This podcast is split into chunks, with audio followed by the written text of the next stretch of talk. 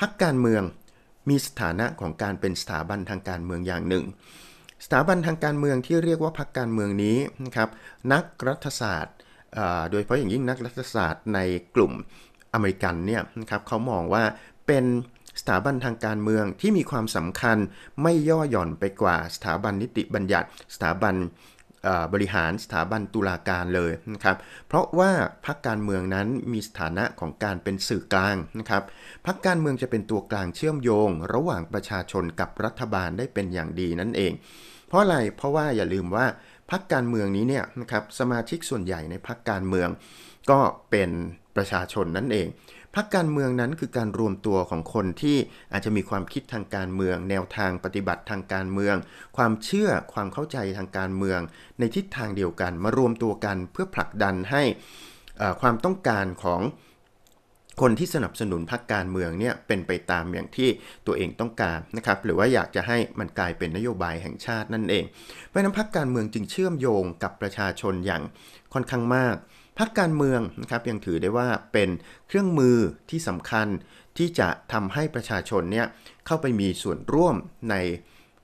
กิจกรรมต่างๆทางการเมืองได้มากยิ่งขึ้นเราจะเห็นนะครับการลงพื้นที่ของพรรคการเมืองต่างๆอย่างเราอาจจะเห็นข่าวในทีวีเนี่ยนะครับว่านักการเมืองพรรคการเมืองสมาชิกพรรคการเมืองส.ส.ต่างๆเข้าไปนั่งประชุมในสภาใช่ไหมครับเข้าไปนั่งในกรรมาธิการชุดต่างๆจริงๆเขามีประชุมกันทุกวันเนาะนะครับบางทีเราอาจจะเห็นเฉพาะช่วงที่เป็นข่าวก็จะส่วนใหญ่ก็จะเป็นการประชุมสภาอย่างนี้เป็นต้นว่าเอาเข้าจริงสสทำงานทุกวันนั่นแหละนะครับเขาไม่ได้โดดหรือว่าไม่ได้หนีงานหรืออะไรยังไงหรอกแต่ว่าบางทีมันก็ไม่เป็นข่าวเพราะมันเป็นการประชุมกรรมาธิการชุดที่อาจจะไม่ได้มีเรียกว่ามีpublic interest มากนักนะครับอย่างเช่นเรื่องกฎหมายเรื่องอะไรที่อาจจะเป็นการประชุมภายในนะครับเขาก็ทำงานตรงนี้อยู่แต่ในเวลาเดียวกันนอกเหนือจากเวลาของการประชุมนะครับเพื่อกำหนดนโยบายของรัฐต่างๆแล้วเนี่ยนะครับหรือว่าการนำเอาปัญหาของประชาชนเข้ามาพิจารณาในกรรมาธิการชุดต่างๆรวมไปถึงในที่ประชุมสภาแล้วเนี่ยส.ส.เหล่านี้นะครับส่วนใหญ่ก็ลงพื้นที่นั่นเองนะครับลงโดยเฉพาะอย่างยิ่งพื้นที่ที่เป็นฐานเสียงของตัวเองหรือพื้นที่ที่ไม่ได้เป็นฐานเสียงแต่ว่าต้องการที่จะได้ฐานเสียงของตัวเองเพิ่มขึ้นพรรคการเมืองนะครับก็จะลงไปทำกิจกรรมทางการเมืองหลายๆรูปแบบกิจกรรมเหล่านี้ก็อย่างเช่นการจัดเวทีเสวนาให้ความรู้ทางการเมืองต่างๆลงไปในพื้นที่ที่มีปัญหาใช่ไหมครับพื้นที่ที่มีปัญหาก็อย่างเช่นมีการลุกล้ำที่ดินของนายทุนพืชไร่ต่างๆสวนผลไม้นะครับอย่างเช่นในเชียงใหม่นะเวลานี้เนี่ยสวนลำไยตอนนี้กำลังเดือดร้อนกันมากนะครับบ้านใครทำสวนลำไยก็คงทราบดีราคาตกต่ำอย่างมากอย่างนี้เป็นต้นดังนั้นส.ส.นะครับที่ส่วนใหญ่ก็จะเป็นส.ส.ที่คนเชียงใหม่เขาเลือกไปนั่นแหละนะครับก็จะมาลงพื้นที่นะครับหรืออาจจะเป็นส.ส.ทั้งพรรครัฐบาลก็ได้นะครับพรรคพลังประชารัฐก็มีฐานเสียงอยู่ในเชียงใหม่พอสมควรอยู่นะครับหรือว่าพรรคประชาธิปัตย์อย่างนี้เป็นต้นไม่ค่อยได้มาอะไรกับเชียงใหม่แต่ว่าก็มีตัวแทนพรรคอยู่ในพื้นที่นะครับก็ลงพื้นที่นะครับรับฟังปัญหาต่างๆของประชาชนจัดกิจกรรมนะครับให้ประชาชนเข้ามามีส่วนร่วมด้วยการแสดงความคิดเห็นอย่างนี้เป็นต้นแล้วพรรคการเมืองนี่แหละนะครับก็จะเอาสิ่งที่ประชาชนได้นำเสนอมาสิ่งที่บรรดาส.ส.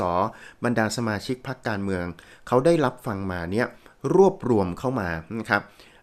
รวบรวมความต้องการของประชาชนรวบรวมผลประโยชน์ของประชาชนต่างๆนะครับแล้วเอามากำหนดเป็นทิศทางนะครับเอามากำหนดเป็นนโยบายของพรรคการเมืองนั่นเองเพราะฉะนั้นในที่นี้เนี่ยนะครับเราก็จะเห็นว่าพรรคการเมืองไหนมีนโยบายที่ถูกใจคนนะครับในพื้นที่ใดในกลุ่มปัญหาใดๆก็ตามนะครับคนในพื้นที่นั้นหรือกลุ่มนั้นเนี่ยนะครับกลุ่มที่มีปัญหาคล้ายกันเนี่ยก็จะเลือกพรรคการเมืองนั้นเพราะว่าพรรคการเมืองนั้นเนี่ยเขามารับฟังก่อนนะครับคือพรรคการเมืองก็ในยุคปัจจุบันนี้เนี่ยนะครับอาจจะเรียกได้ว่าเป็นพรรคการเมืองที่ค่อนข้างเข้าถึงประชาชนมากกว่าเมื่อก่อนมากนะครับสมัยก่อนนี้เนี่ยนะครับในยุคอาจจะสักประมาณ 20-30 ปีก่อนนะครับพรรคการเมืองค่อนข้างตัดขาดจากประชาชนจะมา เข้าหาประชาชนเฉพาะในช่วงการเลือกตั้งพอหลังจากได้รับการเลือกตั้งเข้าไปนั่งในสภาแล้วไปเป็นสมาชิกสภาผู้แทนราษฎรอันทรงเกียรติแล้วเนี่ยนะครับไม่กลับมาหาประชาชนอีกเลยแต่ตอนนี้นะครับบรรดาพวกสสรุ่นใหม่เนี่ยไม่ว่าจะเป็นพรรคฝ่ายค้านก็ดีพรรครัฐบาลก็ดีแทบจะทุกพรรคแหละลงพื้นที่มีนักรัฐศาสตร์ท่านหนึ่งนะครับเป็นนักรัฐศาสตร์ชาวอเมริกันนะครับชื่อว่าเกเบรียล เอ อัลมอนด์นะครับนักรัฐศาสตร์ผู้นี้เนี่ยเป็น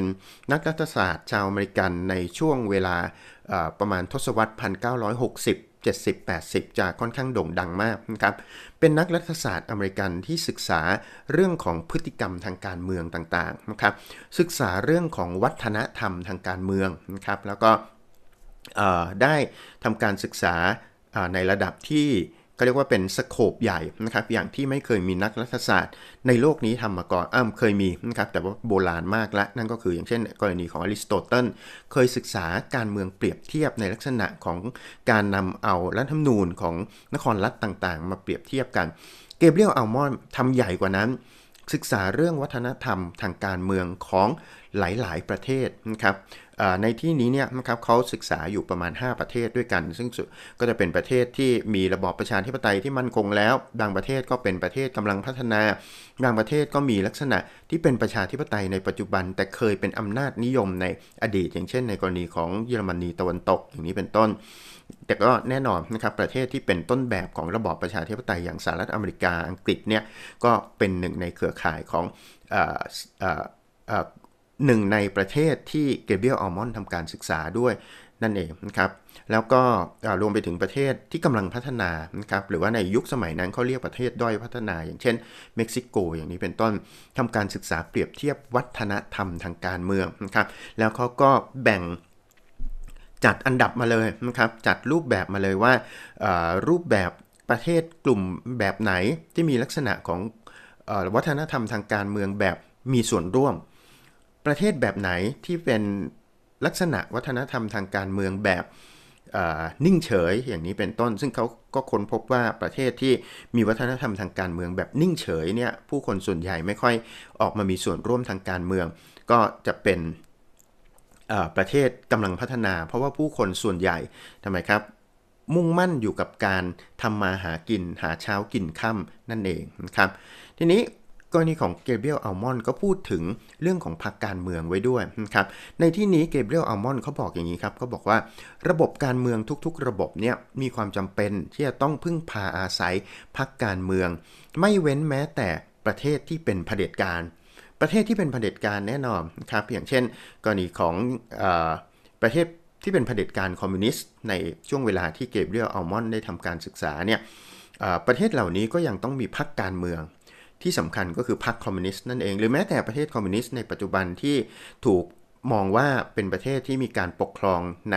ระบอบอำนาจนิยมหรือว่ามีความเป็นเผด็จการเนี่ยก็จะมีอย่างเช่นเกาหลีเหนือก็ดีนะครับจีนก็ดีนะครับประเทศเหล่านี้ก็ยังมีพรรคการเมืองเป็นกลไกสำคัญในการขับเคลื่อนนั่นเองเพราะฉะนั้นพรรคการเมืองจะมีความสำคัญอย่างมากนะครับพรรคการเมืองเป็นช่องทางสำหรับการแสดงออกหรือรวบรวมข้อเสนอที่จะนำเข้าสู่ระบบการเมืองคือกรณีนี้นะครับตามความอธิบายของเกเบรียล อัลมอนด์หมายความว่าอย่างนี้ครับหมายความว่า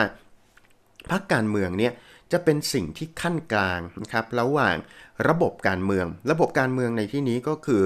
ระบบที่จะทำการแปลเปลี่ยนความต้องการของประชาชนให้กลายเป็นนโยบายต่างๆซึ่งในที่นี้มันก็จะไปเกี่ยวข้องกับกระบวนการทางการเมืองอย่างเช่นว่ารัฐสภาอย่างนี้เป็นต้นรัฐสภาก็เป็นส่วนหนึ่งของระบบการเมืองซึ่งนำเอาความปัญหาต่างๆของประชาชนเข้าไปพิจารณาในสภาแล้วออกมาเป็นอะไรครับมาเป็นมาตรการต่างๆนโยบายต่างๆออกมาเป็นพรบออกมาเป็นหรือว่าครม.คณะรัฐมนตรีก็เป็นส่วนหนึ่งของระบบการเมืองที่แน่นอนนะครับต้องแก้ไขปัญหาทุกร้อนของประชาชนให้ได้นะครับหรือรวมไปถึงกับระบบราชการต่างๆกระทรวงทบวงกรมต่างๆส่วนใหญ่แน่นอนนะครับก็มีหน้าที่ในการแก้ปัญหาให้กับประชาชนเพราะฉะนั้นสิ่งเหล่านี้ส่วนใหญ่ก็คือเป็นการคล้ายๆกับการนำเข้าความต้องการต่างๆของประชาชนแต่ที่นี้เนี่ยอัลมอนด์เขาบอกอย่างนี้ครับเขาบอกว่าถ้าให้ตัวระบบการเมืองเนี่ย ทำหน้าที่ในการรวบรวมปัญหาข้อเสนอต่างๆของประชาชนเข้าไปเนี่ยมันจะทำให้มันเป็นหน้าที่ที่ยุ่งยากซับซ้อนเกินไปเพราะประชาชนไม่ได้มีแค่หลักร้อยหลักพันคนนะครับเป็นหลักล้านหลัก10ล้าน20ล้านพันล้านอย่างนี้เป็นต้นนะครับเพราะนั้นก็เลยต้องมีสิ่งที่ขั้นกลางระหว่างระบบการเมืองที่ว่านี้กับประชาชนพรรคการเมืองนี้แหละคือสิ่งที่สำคัญที่สุดพรรคการเมืองจะเป็นส่วนที่เชื่อมโยงกับประชาชนได้ดีที่สุดเพราะพรรคการเมืองมีกิจกรรมทางการเมืองพรรคการเมืองมีสาขาของพรรคพรรคการเมืองต้องการที่จะให้ประชาชนเนี่ยนิยมชมชอบพรรคตนเองเพราะฉะนั้นพรรคการเมืองเหล่านี้ก็แน่นอนจะต้องทำทุกวิถีทางเพื่อที่จะรวบรวมความต้องการของประชาชนรวบรวมข้อเสนอต่างๆของประชาชนออกมานะครับแล้วก็เอามาประมวลออกมาเป็นนโยบายของพรรคเพื่อให้ประชาชนเลือกพรรคการเมืองแล้วเข้าไปนำเสนออยู่ในสภาส.ส.ของพรรคการเมืองต่างๆที่ได้รับเลือกตั้งเข้าไปนั่งเป็นสมาชิกสภาผู้แทนราษฎรแล้วก็อย่างที่บอกเขาลงพื้นที่นะครับเก็บข้อมูลความเดือดร้อนต่างๆของประชาชนแล้วก็เอาความเดือดร้อนของประชาชนนี้แหละเข้าไปสู่สภาเห็นไหมครับในการอภิปรายไม่ไว้วางใจเมื่อช่วงที่ผ่านมาเราก็จะเห็นความทุกข์ร้อนของประชาชนขึ้นมาเป็นคลิปขึ้นมาเป็นภาพจากสื่อโซเชียลอะไรต่างๆเหล่านี้นะครับนอกจากการติดตามจากสื่อโซเชียลแล้วนะครับส.ส.เหล่านี้ก็มีข้อมูลในเชิงก็เรียกว่าเชิงลับนะครับที่อาจจะไม่ได้มีการเปิดเผยพูดถึงความเดือดร้อนนู่นนี่นั่นอะไรต่างๆนะครับก็เป็นส่วนที่เชื่อมโยงกันนั่นเองพรรคการเมืองจึงมีความสำคัญอย่างมากนอกจากนี้อัลมอนด์ยังบอกอย่างนี้ด้วยครับว่าพรรคการเมืองยังมีความสำคัญในการป้องกันไม่ให้ระบบการเมืองเนี่ยล่มสลายนะครับเพราะอะไรครับเพราะว่าถ้าความต้องการของประชาชนมันพุ่งตรงไปที่ระบบการเมืองโดยตรงความต้องการเหล่านี้เนี่ยนะครับก็จะเป็นความต้องการที่หลากหลายความต้องการในทางเศรษฐกิจต้องการที่จะให้ให้รัฐบาลก็ดีนะครับหรือว่าหน่วยงานราชการต่างๆก็ดีแก้ไขปัญหาโดยเฉพาะอย่างยิ่งอย่างเช่นในช่วงเวลานี้แก้ไขปัญหาทางเศรษฐกิจต่างๆเหล่านี้เนี่ยนะครับถ้าหากว่าประชาชนไปเรียกร้องโดยตรงกับระบบการเมืองระบบการเมืองจะรองรับไม่ไหวและอัลมอนด์เตือนเอาไว้ว่ามันจะสามารถนำไปสู่การล่มสลายของระบบการเมืองได้สิ่งที่เป็นปรากฏการณ์อย่างนี้เนี่ยนะครับสิ่งที่อัลมอนด์พยายามเตือนก็คือการทำยังไงที่จะไม่ทำให้ประชาชนออกมาบนท้องถนนแล้วมาเรียกร้องอยู่หน้าทำเนียบรัฐบาลอย่างนี้เป็นต้นเพราะฉะนั้นเนี่ยสิ่งที่ทำได้มากที่สุดก็คือพรรคการเมืองนี้แหละคุณต้องขั้นกลางเป็นตัวแอบซอร์บเป็นตัวดูดซับความต้องการต่างๆของประชาชน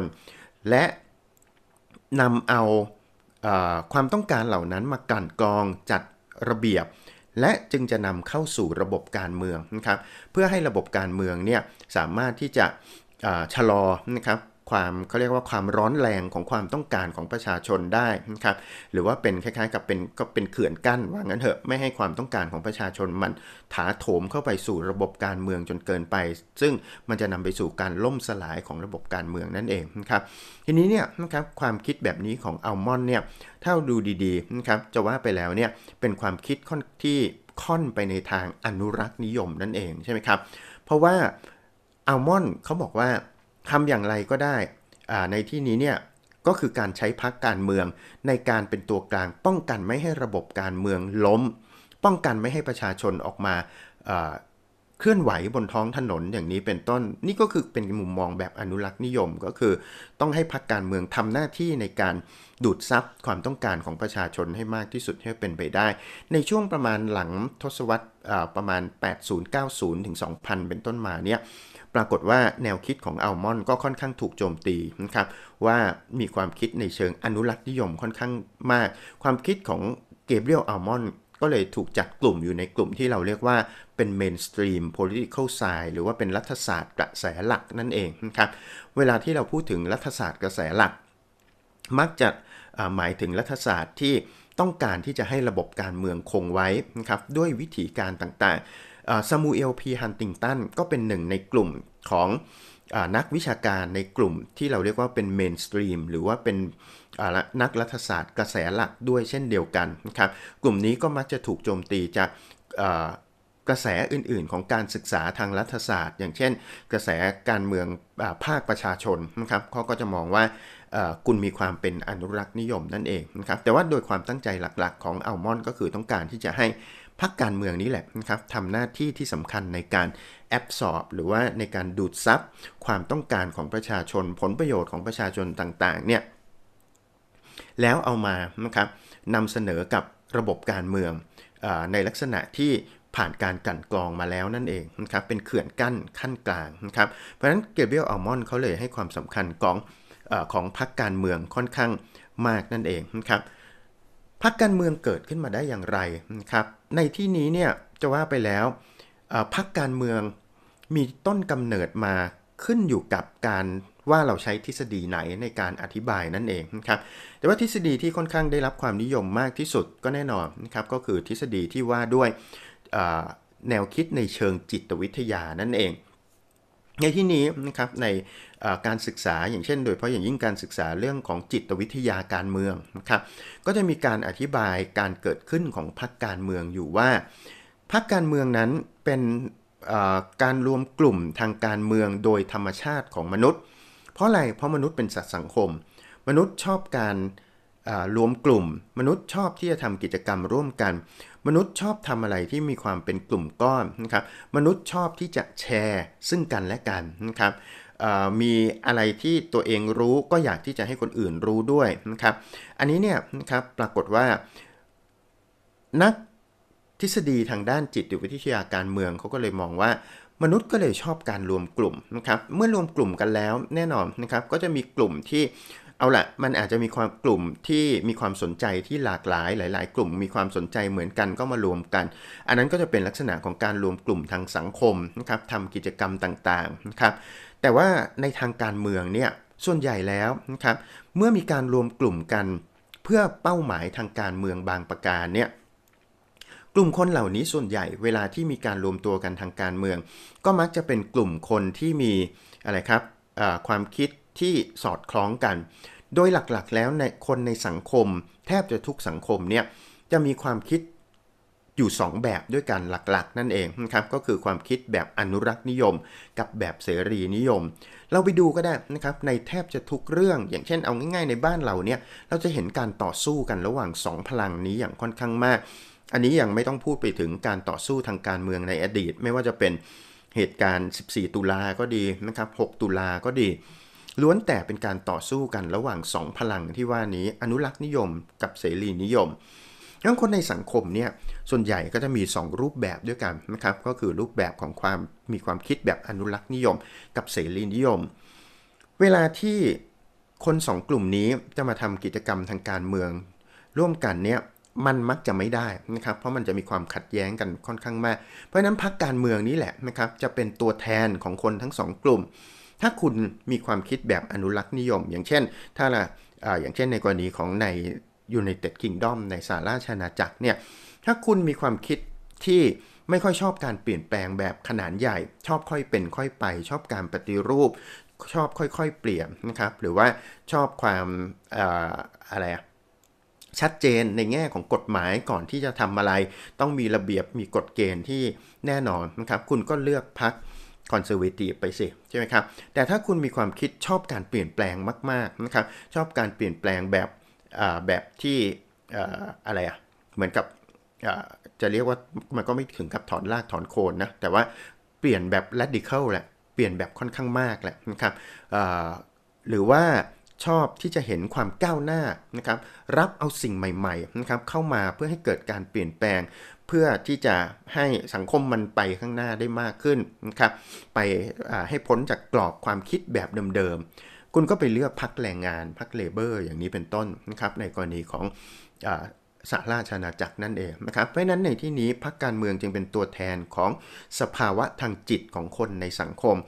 อันนี้อยากตั้งข้อสังเกตนิดนึงนะครับว่าประเทศอย่างเช่น United Kingdom หรือว่าสหราชอาณาจักรเนี่ยที่เขามีระบบการเมืองที่มั่นคงระบบการเมืองที่ดี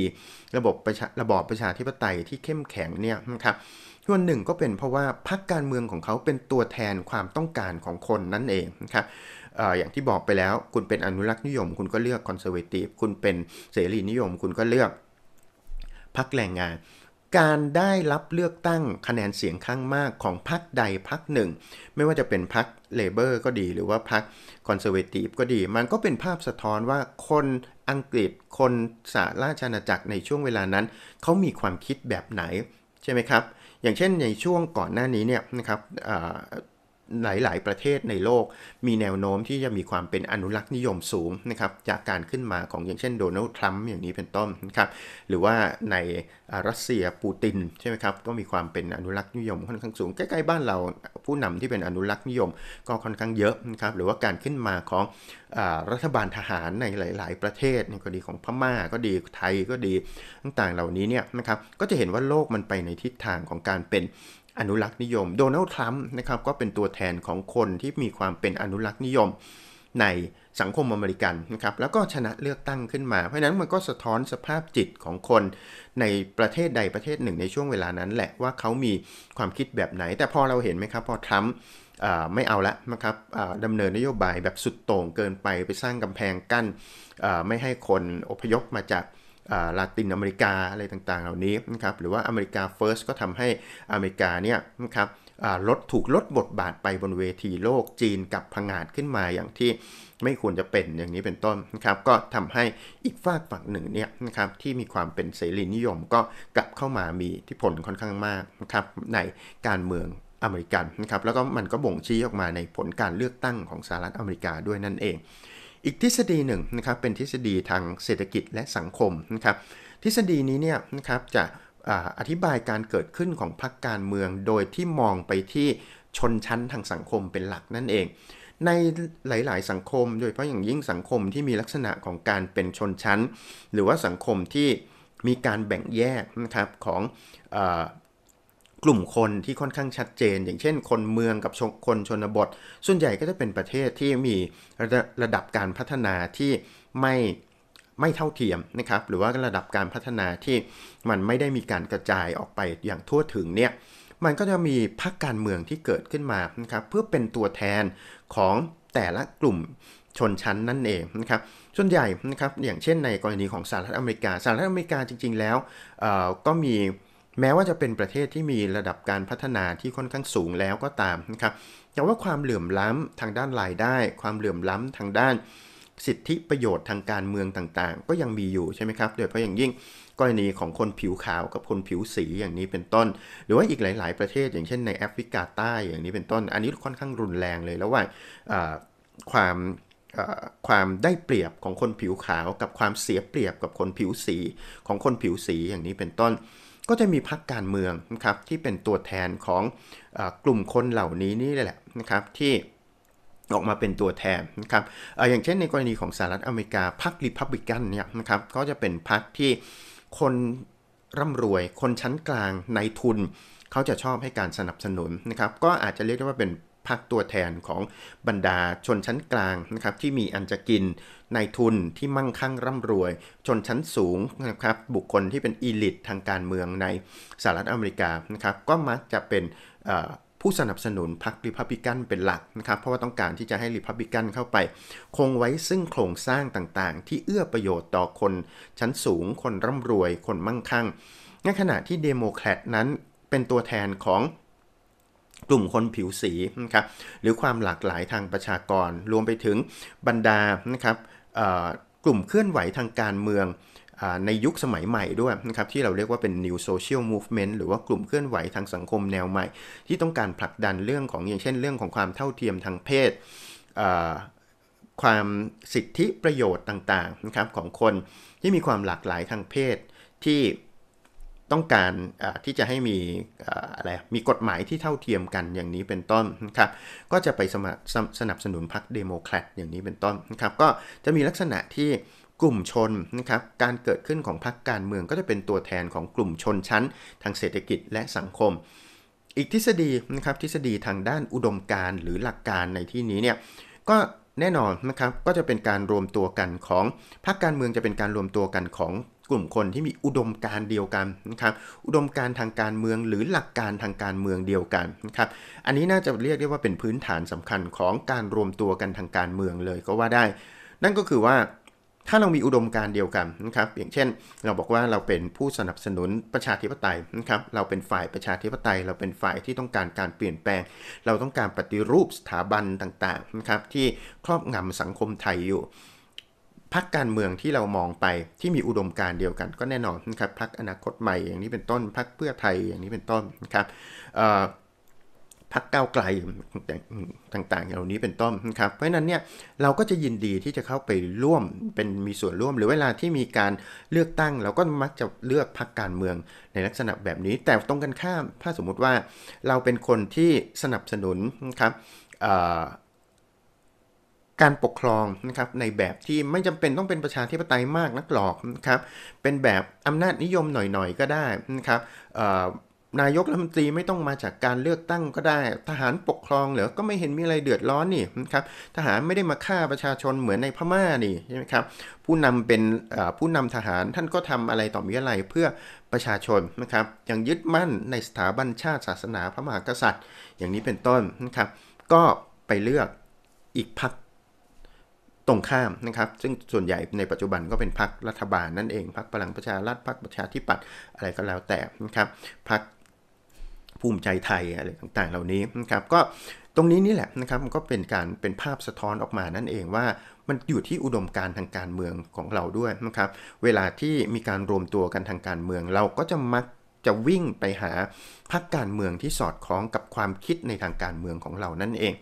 อันหนึ่งก็คือเป็นเรื่องของการจัดองค์กรนะครับทฤษฎีเกี่ยวกับการจัดองค์กรในที่นี้ก็จะพูดถึงเรื่องของการบริหารพรรคการเมืองบริหาร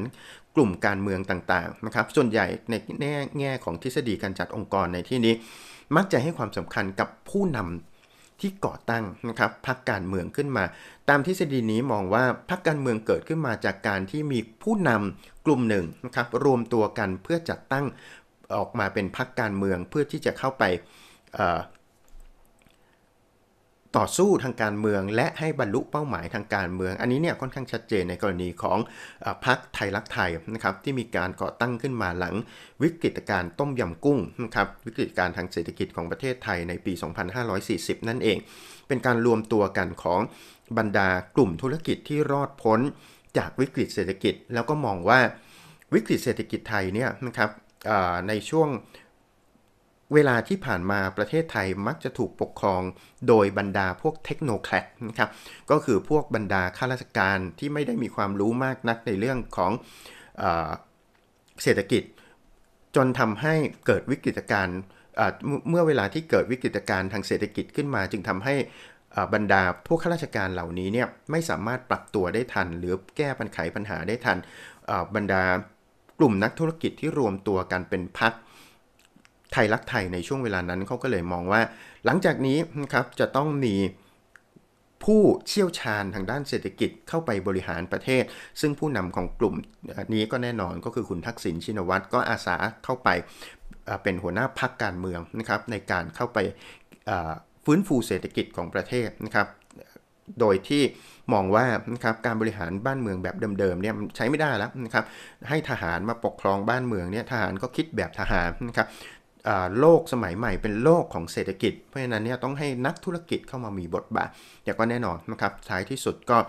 ถูกยึดอำนาจนะครับโดยฝ่ายอนุรักษ์นิยมฝ่ายจารีตนิยมด้วยเช่นเดียวกันหน้าที่ของพรรคการเมืองนะครับหลักๆหน้าที่ของพรรคการเมืองส่วนใหญ่แล้วแน่นอนนะครับให้ความรู้ทางการเมืองแก่ประชาชนด้วยการจัดกิจกรรมต่างๆการเปิดสื่อโซเชียลต่างๆนะครับการเผยแพร่ข้อมูลต่างๆการจัดกิจกรรมต่างๆของพรรคการเมืองล้วนแต่นะครับเป็นหน้าที่ที่พรรคการเมืองจะต้องให้ความรู้กับประชาชนอย่างเช่นโดยเฉพาะอย่างยิ่งในเวลาที่อาจจะต้องมีการให้ความรู้กับประชาชนในเรื่องหลายๆเรื่องในเรื่องที่เกี่ยวพันกับกฎหมายสูงสุดของประเทศอย่างนี้เป็นต้นอย่างเช่นในกรณีที่จะมีการลงประชามติรัฐธรรมนูญร่างรัฐธรรมนูญต่างๆเนี่ยพรรคการเมืองนี่แหละจะมีหน้าที่ที่สำคัญในการให้ความรู้แก่ประชาชนนะครับรวบรวมจัดกิจกรรมต่างๆรวบรวมประชาชนมานะครับลงพื้นที่ลงไปในพื้นที่ที่ห่างไกลนะครับที่ประชาชนอาจไม่ได้รับข้อมูลข่าวสารมากนักลงไปนะครับอธิบายนะครับความสำคัญของการลงประชามติ อธิบายหลักการต่างๆที่มีอยู่ในรัฐธรรมนูญคืออย่างเช่นในกรณีอย่างเรื่องรัฐธรรมนูญมันก็เป็นเรื่องยากแน่นอนนะครับปัญญาชนอย่างพวกเราคนที่เรียนหนังสือมาเยอะๆอย่างพวกเราเนี่ยนะครับบางทีหลายๆครั้งก็อาจจะไม่ค่อยเข้าใจด้วยซ้ำไปนะครับเวลาที่อย่างชาวบ้านที่เขาทำมาหากินนะครับใช้ชีวิตวันๆโดยที่ไม่ได้ติดตามข้อมูลข่าวสารเนี่ยแน่นอนนะครับพรรคการเมืองก็ต้องมีหน้าที่ในการลงไปให้ความรู้กับคนเหล่านั้นเพื่อให้เขาเกิดความรู้อย่างเช่นเรื่องรัฐธรรมนูญอย่างนี้เป็นต้นนะครับว่าให้ความรู้ว่ารัฐธรรมนูญที่จะมีการแก้ไขใหม่นี้เนี่ยนะครับมันจะมีการเปลี่ยนแปลงอะไรยังไงพวกเราเห็นด้วยไหมอะไรต่างๆเหล่านี้นะครับก็ต้องลงไปให้ความรู้แก่ประชาชนในทุกๆเรื่องที่เกี่ยวข้องกับกิจกรรมทางการเมืองนั่นเองพรรคการเมืองยังทำหน้าที่ในการสรรหาบุคคลที่มีความรู้ความสามารถเพื่อเป็นตัวแทนของประชาชนพรรคการเมืองที่ดีนะครับจะต้องเปิดโอกาสให้คนนะครับที่เขาเรียกว่าเป็นคนที่ไม่ใช่เป็นจะเรียกว่าไงไม่ใช่เป็นลูกหลานของผู้ก่อตั้งพรรคไม่ได้เป็นนายทุนพรรคไม่ได้เป็นเครือญาติของกรรมการบริหารพรรคได้ลงสมัครรับเลือกตั้งเท่านั้นแต่พรรคการเมืองจะต้องสรรหาบุคคลที่มีความเขาเรียกว่าเป็นมีความหลากหลายนะครับเป็นคนธรรมดาสามัญชนนี่แหละแต่ว่าเล็งเห็นศักยภาพนะครับอันนี้เนี่ยน่าสนใจนะครับมีอย่างเช่นในกรณีของการเป็นผู้สมัครของพรรคการเมืองต่างๆเนี่ยนะครับเห็นอย่างเช่นพรรคก้าวไกลเนี่ยนะครับเขามีวิธีการคัดเลือกผู้สมัครไว้ค่อนข้างน่าสนใจนะครับหลายๆพรรคจะเอาจะเกรงใจในทุนพรรคก็คือจะทำไมครับจะมาส่วนใหญ่ก็จะให้ในทุนพรรคนั่นแหละนะครับเสนอมาว่าอยากให้ใครเป็นแคนดิเดตของพรรคในการเพราะว่าทำไมครับในทุนพรรคเป็นผู้ให้การสนับสนุนทางการเงินนั่นเองเมื่อกรณีของอย่างพรรคก้าวไกลนะครับหรือว่าอนาคตใหม่ในอดีตเนี่ยวิธีการรีครูทนะครับบุคคลทางการเมืองของเขาก็จะดูจากความสามารถเป็นหลักเลยก็ว่าได้นะครับดูว่าเฮ้ยคนนี้เนี่ยมีความสามารถมีอุดมการณ์ที่สอดคล้องกับแนวคิดหรือว่าอุดมการณ์ทางการเมืองของพรรคนะครับแล้วก็ที่สำคัญที่สุดนะครับอันนี้จากปากของคุณธนาธรเลยเนาะนะครับผู้ก่อตั้งพรรคเนี่ยบอกว่าชอบคนที่กล้านะครับกล้าคิดกล้าทำในสิ่งที่คนอื่นเขาไม่กล้าทำนะครับเนี่ยนะครับคุณธนาธรบอกว่าเป็นเขาเรียกว่าเป็นสิ่งที่อยู่ในใจของคุณธนาธรนั่นแหละเวลาที่จะเลือกใครสักคนมาเป็นผู้สมัครรับเลือกตั้งมาเป็นตัวแทนของพรรคไม่สนใจหรอกว่าคุณชาติตระกูลของคุณมาจากไหนมีเงินมากน้อยแค่ไหนนะครับแต่ว่ามองที่ว่าคุณกล้าที่จะสร้างการเปลี่ยนแปลงหรือเปล่าถ้ามันสอดคล้องกับความอุดมการณ์ของพรรคการเมืองของตนเองนั่นเองนะครับนอกจากนี้พรรคการเมืองยังทำหน้าที่ในการระดมกำลังทางการเมืองนะครับเพื่อกิจกรรมหลายสิ่งหลายอย่างเราเห็นไหมครับการชุมนุมทางการเมืองในประเทศไทยเราเนี่ยหลายครั้งโดยเฉพาะอย่างยิ่งที่ค่อนข้างชัดเจนมากที่สุดในช่วงเสื้อเหลืองเสื้อแดงนะครับในช่วงก่อนหน้านี้สักประมาณ20กว่าปีที่ผ่านมานี้เนี่ยนะครับเราก็เห็นบทบาทของพรรคการเมืองลงไปเล่นโดยตรงนะครับในฝั่งเสื้อเหลืองกปปส.อะไรต่างๆเหล่านี้ก็จะเห็นคนจากพรรคประชาธิปัตย์ลงไปโดยตรงอย่างนี้เป็นต้นนะครับหรือว่าทางฝั่งเสื้อแดงนะครับคนจากพรรคไทยรักไทยอดีตไทยรักไทยนะครับพรรคพลังประชาชนนะครับหรือพรรคเพื่อไทยในปัจจุบันนี้เนี่ยนะครับก็ลงไปเป็นแกนนำนะครับหลายๆคนที่เป็นแกนนำคนเสื้อแดงก็เราก็ทราบดีก็เป็นอดีตสมาชิก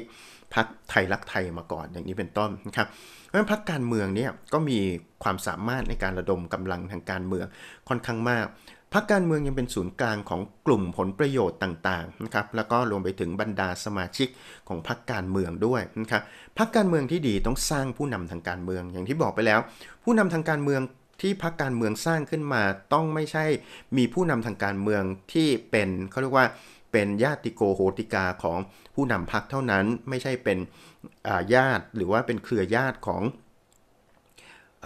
ในทุนพรรคเท่านั้นแต่คุณจะต้องเปิดโอกาสให้สามัญชนเนี่ยคนทั่วไปเนี่ยสามารถที่จะที่เป็นสมาชิกและมีความสามารถไต่เต้าจากการเป็นคนธรรมดานะครับเข้าไปในช่วงแรกๆอาจจะเป็นแค่สมาชิกพรรคแบบธรรมดานะครับแต่ว่ามีความเก่งมีความสามารถในการทำให้คนเลือกพรรคได้มากขึ้นอย่างนี้เป็นต้นนะครับก็ต้องมีกลไกในการ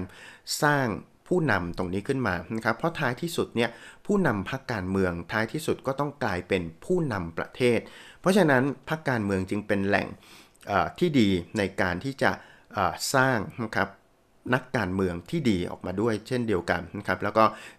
นอกจากสร้างนักการเมืองที่ดีออกมาแล้วนะครับก็ยังต้องเป็นผู้ที่เป็นองค์กรที่สร้างผู้นำทางการเมืองนะครับหรือว่าผู้นำประเทศที่มีคุณภาพออกมาด้วยเช่นเดียวกันนะครับ